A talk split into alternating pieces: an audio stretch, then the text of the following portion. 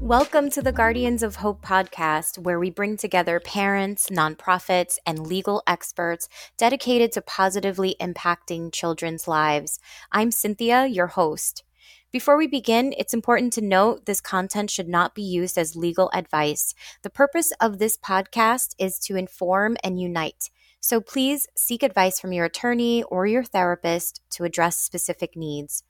The thoughts and opinions of my guests are not necessarily my own. This is a platform for sharing.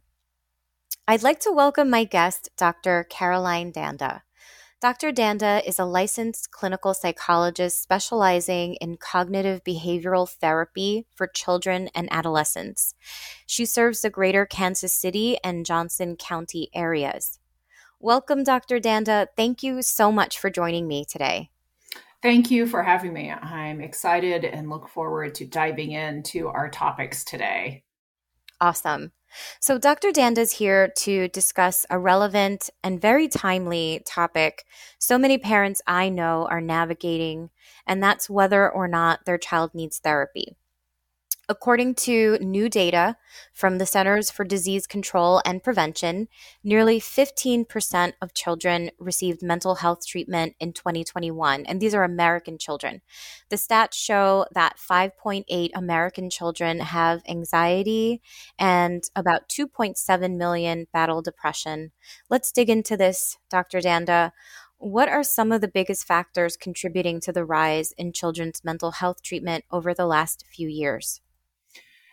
There's really two reasons, and we can dig into each one of them separately. But the first reason is there's actually increased anxiety and depression and ADHD, particularly since the pandemic.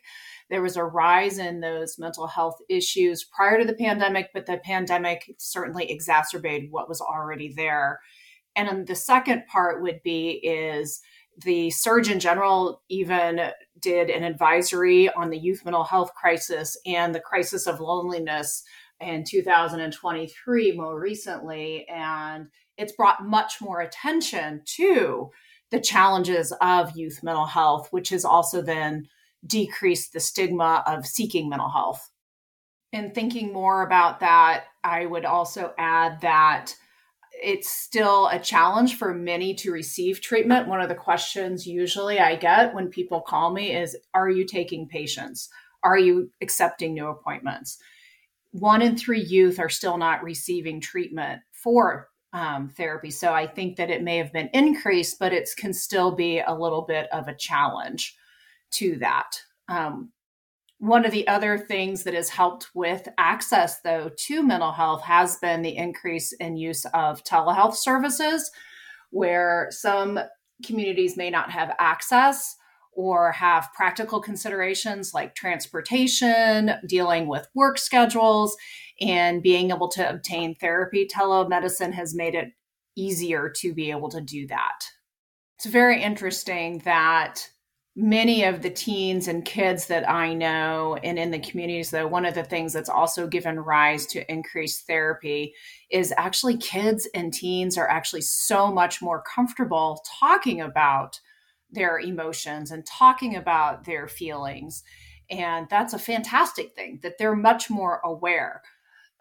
The second part is that a lot of adults are not necessarily aware of what to do with some of those feelings, and neither are the kids.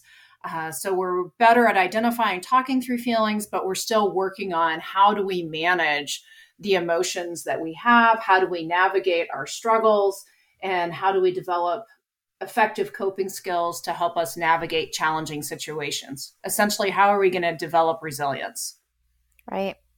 Now, this is something that, you know, I talk to you a lot about fellow parents? How do i even know where to begin? Like how do i even know my child needs therapy or not? What what should i look for? When we're thinking about anxiety depression behavior problems emotions really what we're looking at is a continuum. All of those we all have some of those challenges to some degree. And so the concepts that i consider are frequency intensity and duration as primary things. So for example if you are somebody who's worrying and it's happening very often, or it's getting to the point where the anxiety is just there and it's very intense reactions and it's lasting longer than what we might expect. For example, we might generally have some anxiety about going into a new situation, which is a good thing. We need to be aware, we need to be thinking about those things. But when that anxiety becomes too intense or is happening too often, and even then creating impairment, that's the last characteristic we want to think about. If it's creating impairment, and now kids maybe aren't going to the things that they actually enjoy doing, their activities, or they might not be going with friends, they might be having trouble going to school. So we're looking at frequency, intensity, duration, and then just how much impairment there is.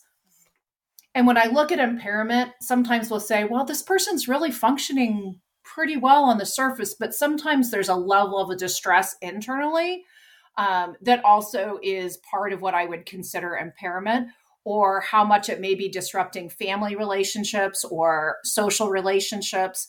Uh, in the academics, typically we're going to see some disruption in their functioning across settings in terms of school, home, social, and even on themselves. Like a lot of times we might look at maybe ADHD, and sometimes when it's undiagnosed, kids may become very sad and start to develop low self esteem because they feel like they can't keep up or they can't do the things they need to be doing, or they're getting in trouble a lot because they're not able to manage their behavior effectively. Uh, because of the ADHD. So when we see things tanking in terms of their self esteem um, and the effect it's having on other things, is when we want to think about trying to obtain therapy. Right.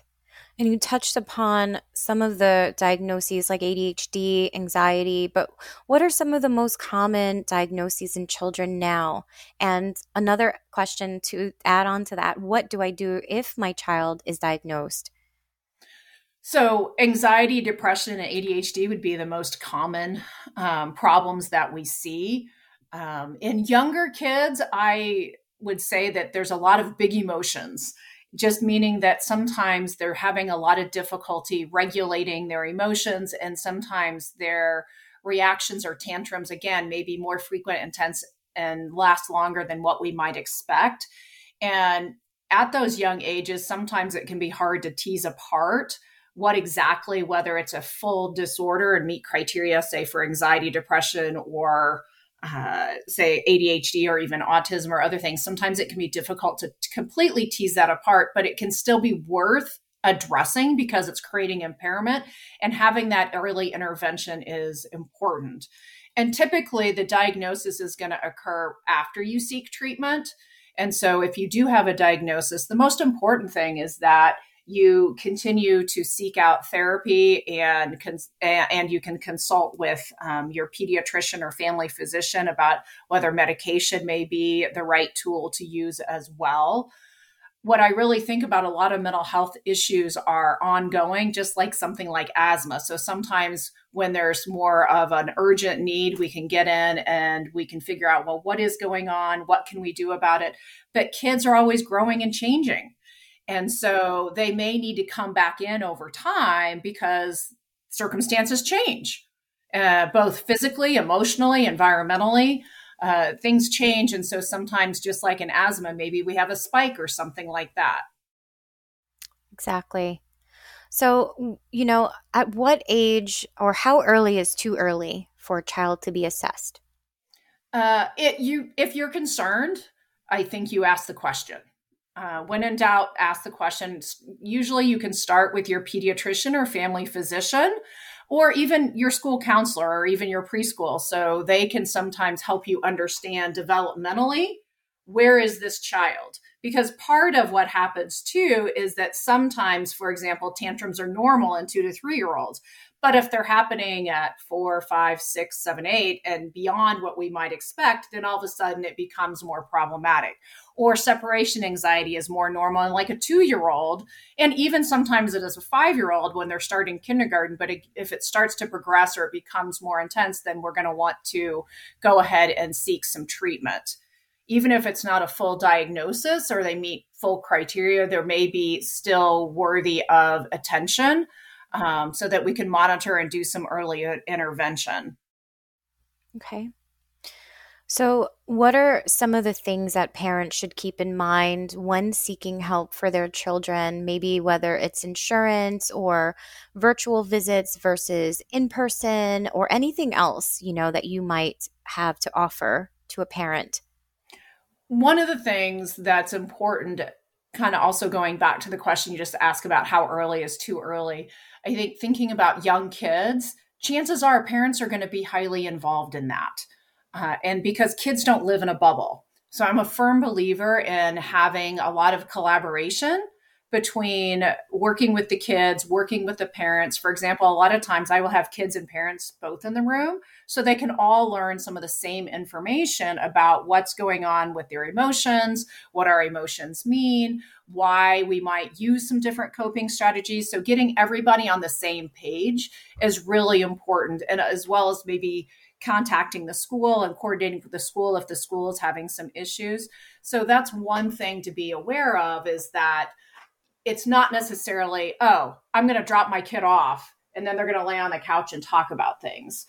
Um, you know, it really should involve uh, both the child and the parents. And in that way, too, it helps the child not feel like there's something necessarily wrong with them and you're collaborating together because they both realize there's something that's not going well. Because kids usually know if something's not going well. Yes, um, absolutely. and so I usually will just call it out, you know, and uh, a lot of parents have questions too about how do I even approach talking to my kids about therapy? And I usually go with the approach of be matter of fact about it. You, you know how sometimes you get really upset and it's hard for you to calm down? I know you don't like to feel that way. Um, and I don't like that you feel that way. Uh, and I know somebody that's actually got a really good ideas for dealing with emotions and helping both of us figure out what to do. Because I don't have all the answers either, which is also great modeling as a parent to be like, I don't have all the answers. So we can go get some extra help and somebody can give us some tips about how to work on our emotions. And so we just kind of call it out for what it is. It's not really good or bad. You're just making a statement of this is what we're observing and we're all in it together. Um, back to your question about, you know, well, how do I even begin to find someone to see? Because there is a somewhat shortage of providers uh, in mental health right now. And so sometimes it can be hard to find someone where you can get in in a reasonable reasonable time. And that's we're still working on that as a as a field of trying to increase the availability and increase the access to that uh, the best place to start usually is with your pediatrician, your family physician, the school or school counselor, the mental health center, and even sometimes if you're in an urgent, you know, you have urgent concerns, even calling 988, the National Suicide and Crisis Prevention text line, sometimes they can get you to some resources uh, from what's out there. The other option would be to look at um, your insurance panel may recommend some people to you, and you can look and see what is on your insurance and contact them. Um, and that is also helpful if you're wanting to make sure to use your insurance uh, for mental health treatment. And uh, word of mouth is always great too. Is if you know somebody and you know, like, well, their kids maybe have done some things or similar or just talking about it a little bit. A, it reduces the stigma and makes sure you're not alone uh, as well, because even though a lot of parents think it's only my kid, well, it's happening a lot out there, even though we don't always talk about it. So the more we can talk about it, the more we can support each other, but you also might be able to get ideas of who would be a good fit um, for that. Right. And just narrowing in on virtual versus in person, I, I imagine it might be hard to build a relationship with a child via virtual or Zoom meetings. What are your thoughts on that and, and helping, you know, anyone get access and making it as seamless as possible for a child to build that relationship? In an ideal world, I would love to have all kids, especially younger ones, be seen in person because I think it is easier to have that relationship. And with younger kids, you're going to employ a little bit more of kind of play based type of therapy. If even if it's not play therapy per se, you're going to incorporate elements of play and things that are childlike to explain concepts and to talk about strategies and to process emotions and other things. And it seems like uh, it's easier in person than it is on uh, telehealth. That being said, it's not always feasible or practical um, to do that. And also, if there is going to be the telehealth, you're going to need to have somebody who's a trusted or safe parent or caregiver or adult uh, that will also be able to maybe facilitate that Zoom meeting. So that's another important um, aspect is you may not be able to just turn on the Zoom and then have the kids stay there. Uh, and again, it depends on the, what the presenting issues are as well. So if you can, I think it's best if you can do in person, but I know it's not a perfect world, especially if you don't have access. Maybe you're in a rural area, maybe you're in an urban area, and maybe you don't have access to be able to get somewhere to see somebody. So something is better than nothing. And honestly, there are probably some providers that are actually really good at doing some of the in person and engaging kids online. And so I think that's a good question parents can ask of how do you handle that situation when they're online? Um, right. The other thing in my practice, I do a lot of virtual visits with parents only. Uh, that seems to be a little bit easier than working with the kids because some again kids don't live in isolation. They don't live in a bubble. So i do a lot of parenting work uh, and we'll do that over video and that seems to be work more workable for them um, and more connected to them.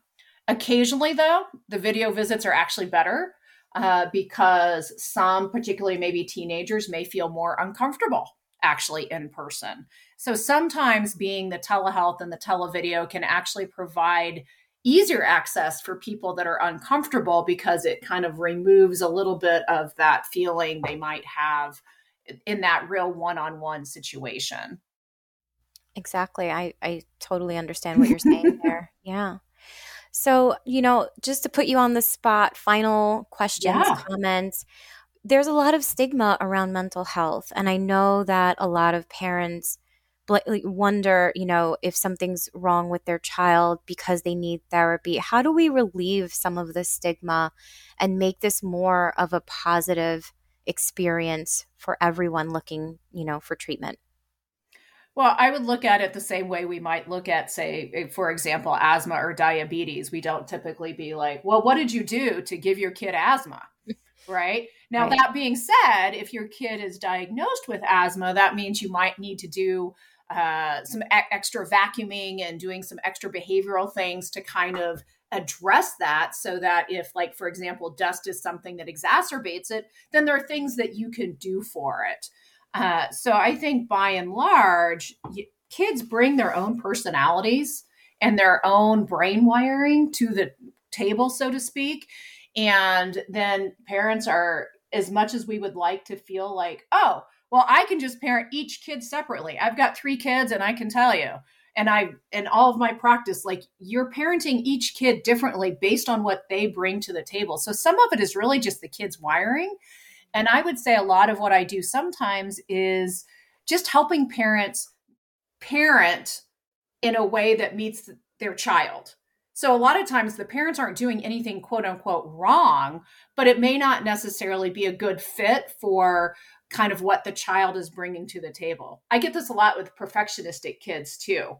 Uh, they're like, where do they get it? We don't really try to put a lot of pressure on them, and and it's very true. A lot of times they will put their own pressure on themselves. Right. And I will also say the world is a lot today. It sure um, is. It yep. really is a lot today, and I think it's important that we take that into account between the pandemic and all of the unrest in the world and racism and you know climate change you know kids are have so much more access to that information and are so much more aware which you know sometimes that can be positive but it's also sometimes too much too fast too soon and so i think understanding that our environment really also has an impact even outside of the family exactly Dr. Danda, thank you so much. You have provided so much helpful information for parents just getting started or even on their journey. So I appreciate you helping us today. Thank you. Fantastic. It was my pleasure. Dr. Danda has training and experience with various issues related to children's and adolescents' emotional, behavioral, and physical health. She provides assessment, therapy, and parent coaching. Learn more about her services and her book, From Surviving to Vibing, on carolinedanda.com. Thank you.